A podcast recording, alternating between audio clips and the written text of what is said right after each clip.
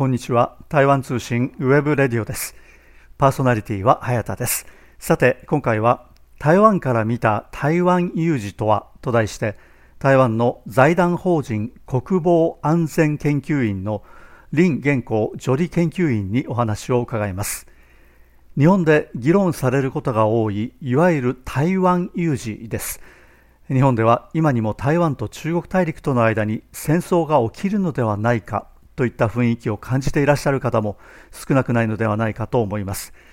この8月にアメリカのペロシ下院議長が台湾を訪問したことで、中国大陸が台湾を取り囲むようにミサイル演習を行い、軍事演習を強化したことで、そうした雰囲気が一気に高まりました。台湾有事は日本有事。これは亡くなった安倍晋三元首相が語った言葉として広まり、台湾と日本の間の友好関係を象徴する言葉のような扱いを受けています。台湾でも一部の人たちから大歓迎を受けました。民進党蔡英文政権の関係者もよく引用する言葉です。ただ、これを当事者の一方である台湾側から見たらどのように見えるのでしょうか。果たして台湾有事は日本有事、これは正しい見方なのでしょうか。民進党政権で国防部のシンクタンクの研究員に起用され、政権に近い論客の林さんにじっくりお話を聞いていきたいと思います。林さんが所属する財団法人国防安全研究院は、台湾の国防部の傘下にあるシンクタンクです。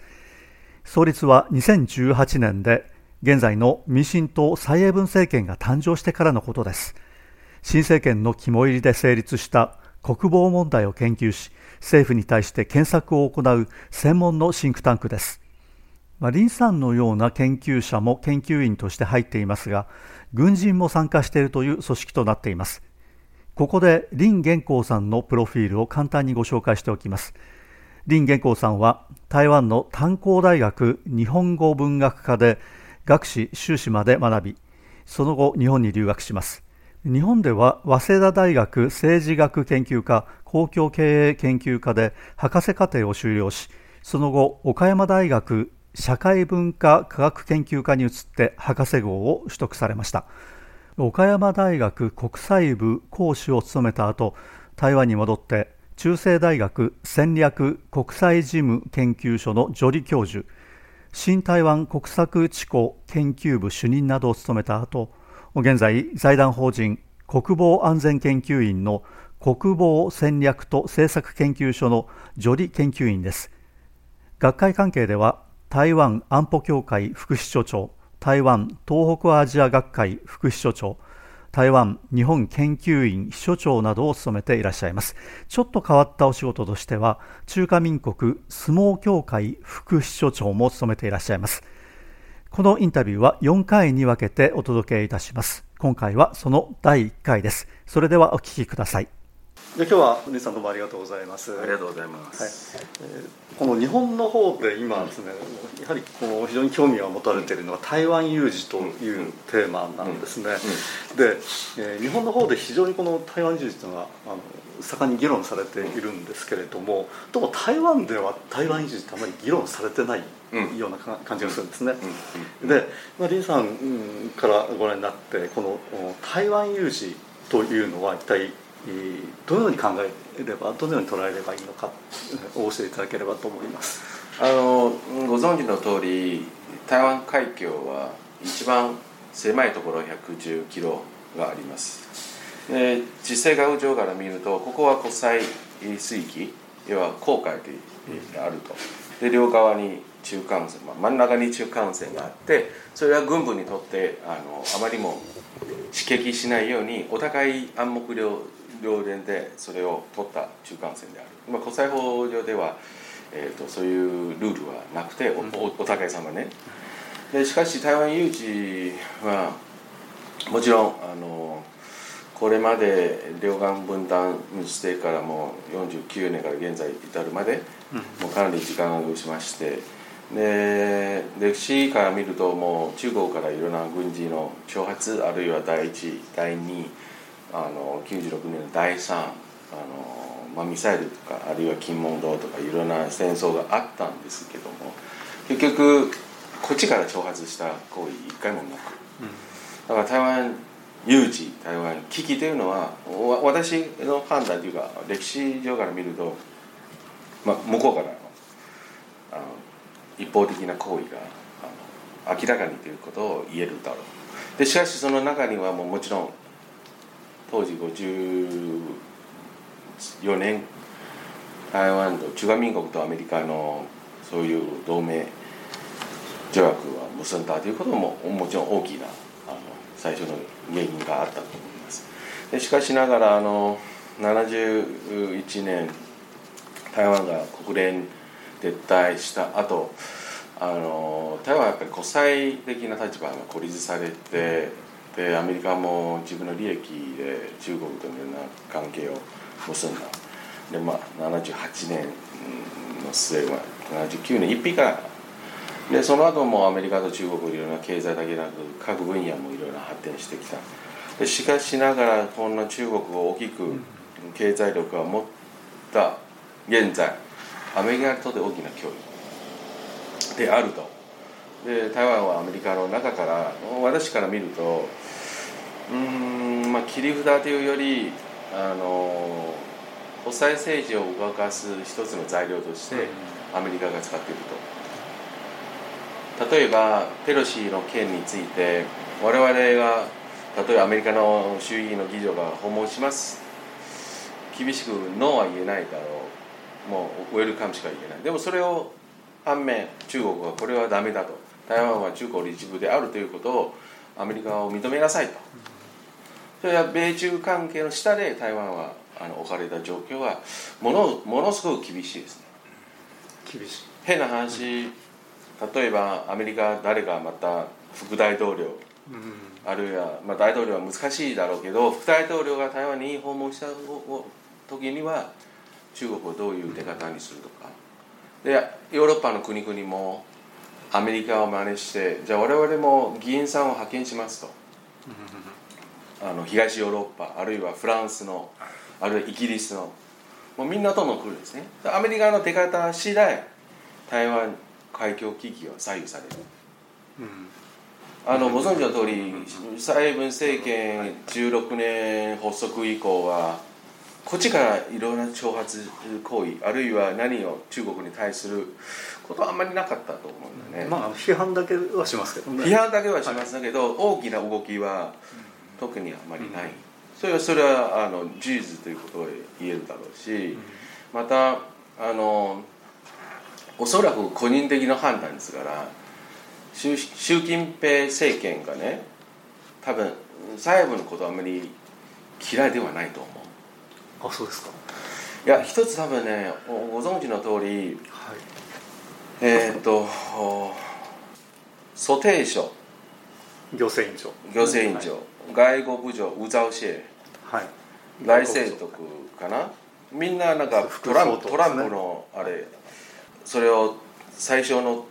逮捕するみたいのあるじゃないですか、ブラックチェックみたいなこれは第事項者先般リストですか、先般リストみたいなのが、はい、釣ったんよね、中国が、これは独立派の1号車とか、独立派の2号車とか、蘇貞昌はリスト入ってますよね、吳釗燮も入ってますよね、入ってますで、ああいう独立長老はほぼ入ってますね、左右も入ってないです、はい、あ、そうですね。それは考えるとおかしいでしょうね。なんで習近平は蔡英文そういうリストに入ってない、だから蔡英文のことはそんなに嫌いじゃないかなという、解釈できると。あ、なるほど、これどういうことですか。例えば習近平政権は台湾に対するもう党内の動き、特に外交部はしょっちゅうアメリカとの連携で外国部長当然先般リストに、そうですね、はい、ブラックリストっていうんですかね、なんとか中国側、はい、大陸側の、ね、でも、はい、その裏におそらく蔡さんがいろんな支持というより、このいやアメリカが誰が訪問しますって、うん、彼女は一番分かってるじゃないですか、はいはい、でも なぜ彼女がそういう全般リスト入ってない、うん、おそらく習近平はもう暗黙了でもう分かってるから、こいつは変なことをしない、台湾独立運動はしない、うん、で解釈できる。頼清徳は私は 台湾独立工作者で自分で言ってるんですよね、はい、そうですね。だから多分習近平は頼さん多分こいつ2024年当選したら危ないんじゃないかなと。で日本もシンクタンクがいろんなシミュレーションをやって、で想定はシナリオの想定は一つ、2024年頼清徳が当選した後は本格的に中国が台湾侵攻するだろうという想定したんです、うん、それはどこか日本のシンクタンクです、はいはい、それのシナリオをもう一日中でやったんです、うんはい、だから台湾危機というのは現在96年度大きな違いというのは、当時李登輝閣下が訪米して台湾初めて大統領の直接の選挙があるから、こういう大きな、ミサイルをバーンと飛んできた、はい、でも今回もっとすごいというのはアメリカが台湾に訪問にしてきて、で最後何も動きは何もないんです。自分からアメリカに訪問するとか、あるいは何か動きをしようという人は表は見えないです、うん、なるほど、うん、でも確実中国の軍事力と経済力が向上してきて、台湾にとって多い脅威です。でもご存知の通り、この台湾中国、この中間線あるいはこの海域は毎日船は山ほど通ってます、はい、それをミサイルを飛んできて、あるいはなんか飛行機が上で ADI で死ぬというのは我々にとって消耗戦ですよ、うん、しかしミサイルを飛ぶと彼にも経済に影響がある、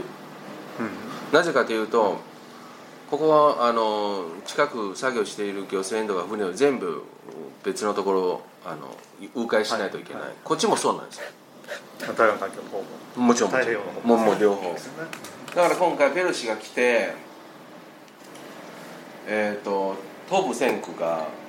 もう午後からすぐミサイル発射を終了しましたという宣告したんですね、うん、当日軍事演習は何日もやってきたんじゃないですか、はいはい、でも ここにミサイル落下した時点で発射した後午後の2時ぐらいでもう終わったんで宣告したんですよ、東部戦区、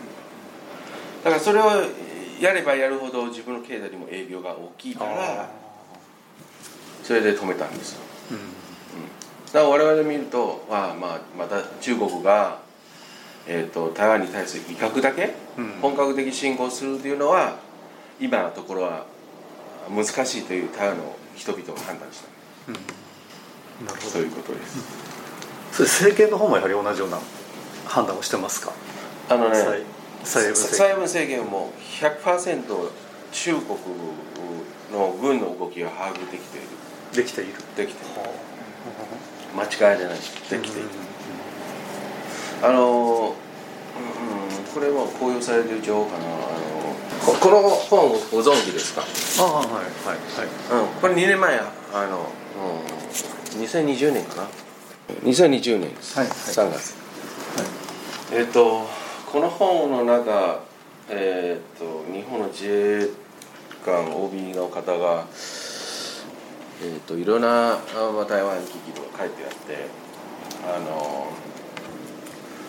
台湾の新竹と苗栗、はい、そこは大きなレーダーがあるんですよね、うんはい、あれすぐ中国の動きが全部把握できてるんですよ、うん、軍部、う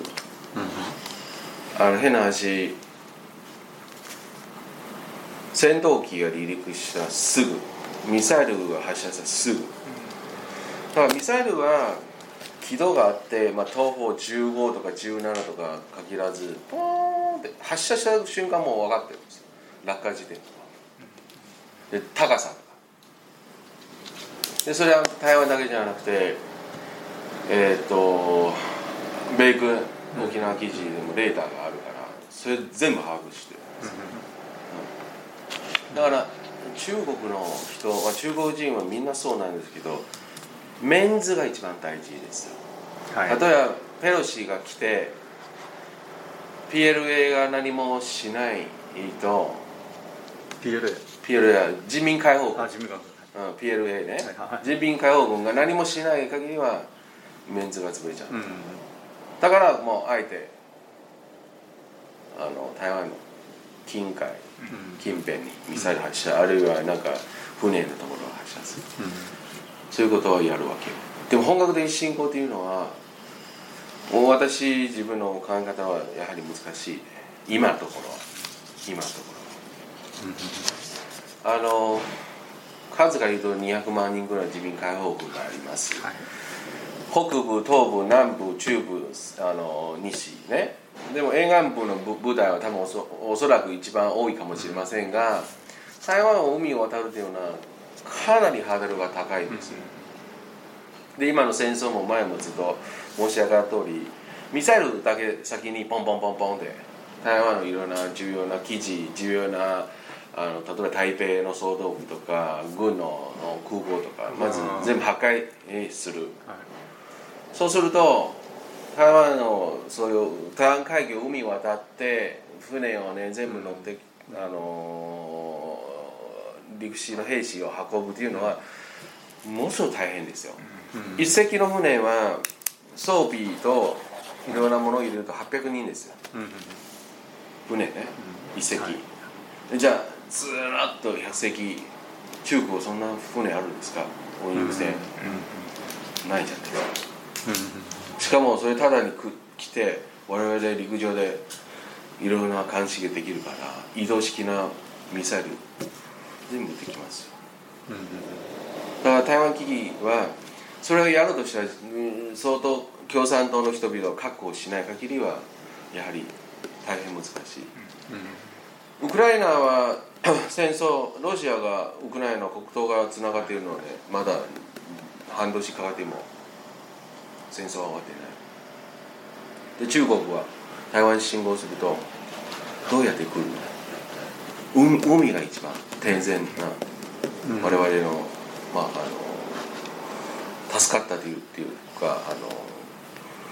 軍事戦略にとって戦術にとって大変難しいこと。しかも台湾海峡はご存知の通り網が荒いんですよ、波ですね、波が荒いです、はいはいはい、できるのは4月とか6月だけですよ、うんうん、それ以外は、まあ、8月だと、はい、なんて台風がある、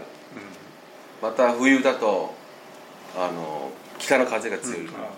うんうん、どうやって来るんですか、うん、でも一つ間違いないことは中国がそういう軍事力が向上するによって我々にとってものすごく大変、うん、変な話、2000年以降から現在至るまでは戦闘機が台湾中間線を越えるのはものすごく数が少なかった、うん、2019年か2021年までかな、2020年か20年までか数が少なかったんですよ、うんうん、1回か何回か分からない、2、3年1回だけ。でも最近今年入ってから、まあ、昨年もコロナの関係、うん、ワクチンアメリカが台湾に寄贈した後も軍の運輸機がね C-17 が台湾松山空港に着陸後、その以降からもう結構中国の空軍が台湾にその中間線挑発というか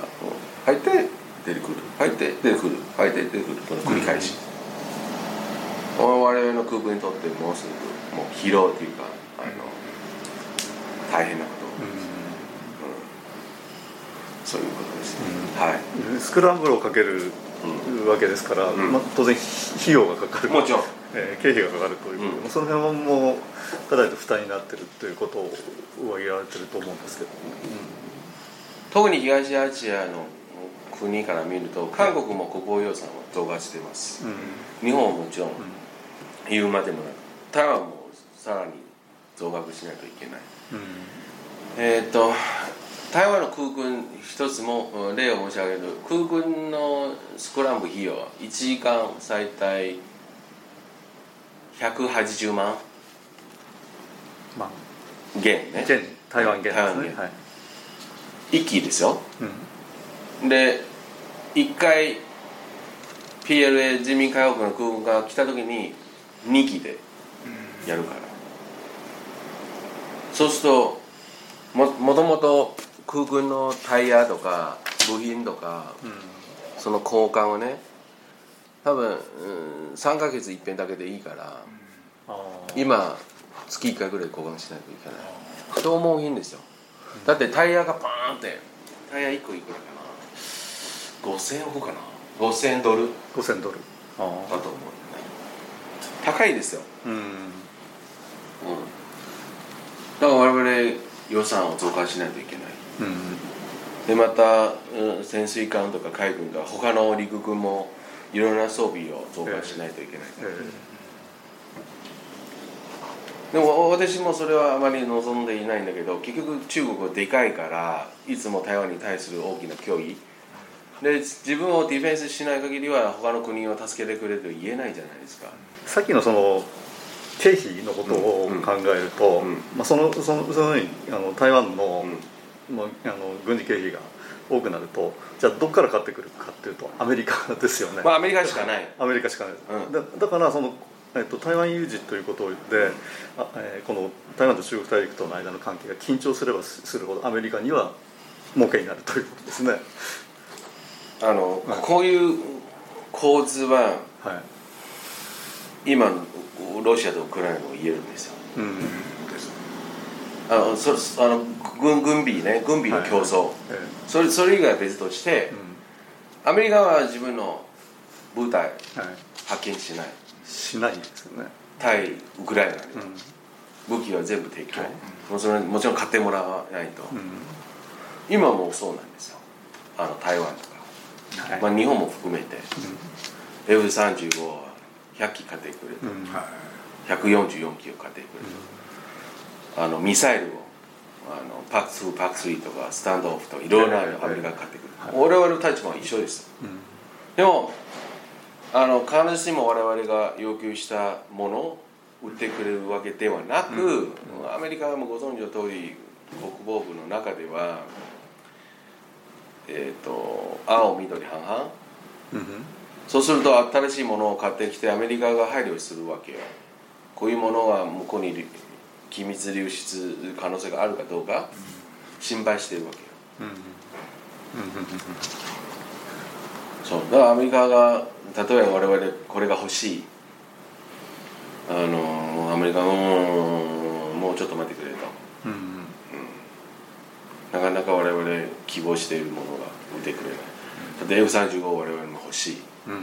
いや F35 はもうダメ、うん、F16 の改造型 V 型でアップグレードしてあげるからそれで十分だと、そういうアメリカの態度ですよ。そのウクライナの戦争ですね、ロシアとの戦争が始まった時に、まあ、台湾の人たちが一番驚いたというかちょっと冷や汗をかいたというのはアメリカが派兵しなかったですね。軍隊派兵をしなかったと。じゃあ台湾と中国大陸との間に何かあった時にアメリカはまず軍隊派遣してくれないと、だから非常にこの緊張感を、まあ、台湾の人たちは持ったわけですよね。でこれが、まあ、その日本的に言うその台湾有事ということになったんだと思うんですけれども、でこれについては、まあ、先ほど林さんからご説明いただいたように、まあ、中国大陸が実際にその台湾に攻めてくるのは難しいという判断を、まあ、政権としてで、まあ、アメリカはそのウクライナで起きたようなことは台湾に起きないと、うんつまり台湾有事ではないんだということをですね、ずっと強調してたと思うんですけれども、だから、まあ、要するにそのアメリカがどう出るかということがやはりこう台湾にとっては一番ですよね。で要するにアメリカと中国大陸との間の摩擦があるから台湾がそれに巻き込まれているという構図ではないんですか。もうまさにおっしゃる通りですよ、はい。でもアメリカの軍部にとって、うん、台湾は地政学上から見るとものすごく大事なところ、うんはいはい、これを取られると、アメリカの軍部が多分20年30年交代する、うんうん、それは国防部の考え方ね、うんうん、で国防省はそうではない、うんうん、要はバイデン政権であれトランプ政権でアメリカ歴代の政権中国はインゲージメント、要は戦略的なパートナーとしてやってきているわけですから、しかしながらその経済とかいろいろな面から見ると確かに中国は大きな脅威であってアメリカがやらなきゃいけない、例えば関税とか経済のいろんな法案を作ったりするとか、まさに最近も米国の国会で対台湾政策報道いろいろな新しいがね、はい、作り上げたわけですよ。で結局もちろんアメリカの中にも反中派がいるんですけれども、はい、結局最近の議員さんたちもちろん今年の中間選挙もある、それをいろんな切り札として台湾の話題を国際化問題にする、うんうん、というのはアメリカの政治家でありあるいは国民の考えであると思います。だから、まあ、ぶっちゃけで言うと台湾少し利用されているとも言えるだろうですね。でも軍部の方は絶対台湾を取らないようにいろんな政策、まあ、アメリカと日本というの関係もある、アメリカとフィリピンも、ね、今新しい大統領がフィリピンの大統領がね、もし何があったら米軍がフィリピンの軍事基地を使用できますよと宣言した、うん、日本まだ宣言したのに日本は何も言ってないんだよね、うん、だからアメリカの軍部はすっごく緊張感が高まっている、うん、軍部だけ、うんうんうん、政治は政治の別の面だ、国務省とか、うん、国務長官とか、うん、彼らの考え方、文人だからいろんな考え方がある、はいはい、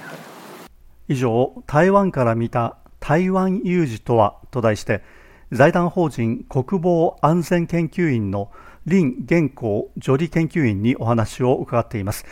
このインタビューは4回に分けてお届けしていますが、今回はその第1回でした。次回も続けてお聞きください。パーソナリティは早田でした。それではさようなら。台湾通信ウェブレディオでした。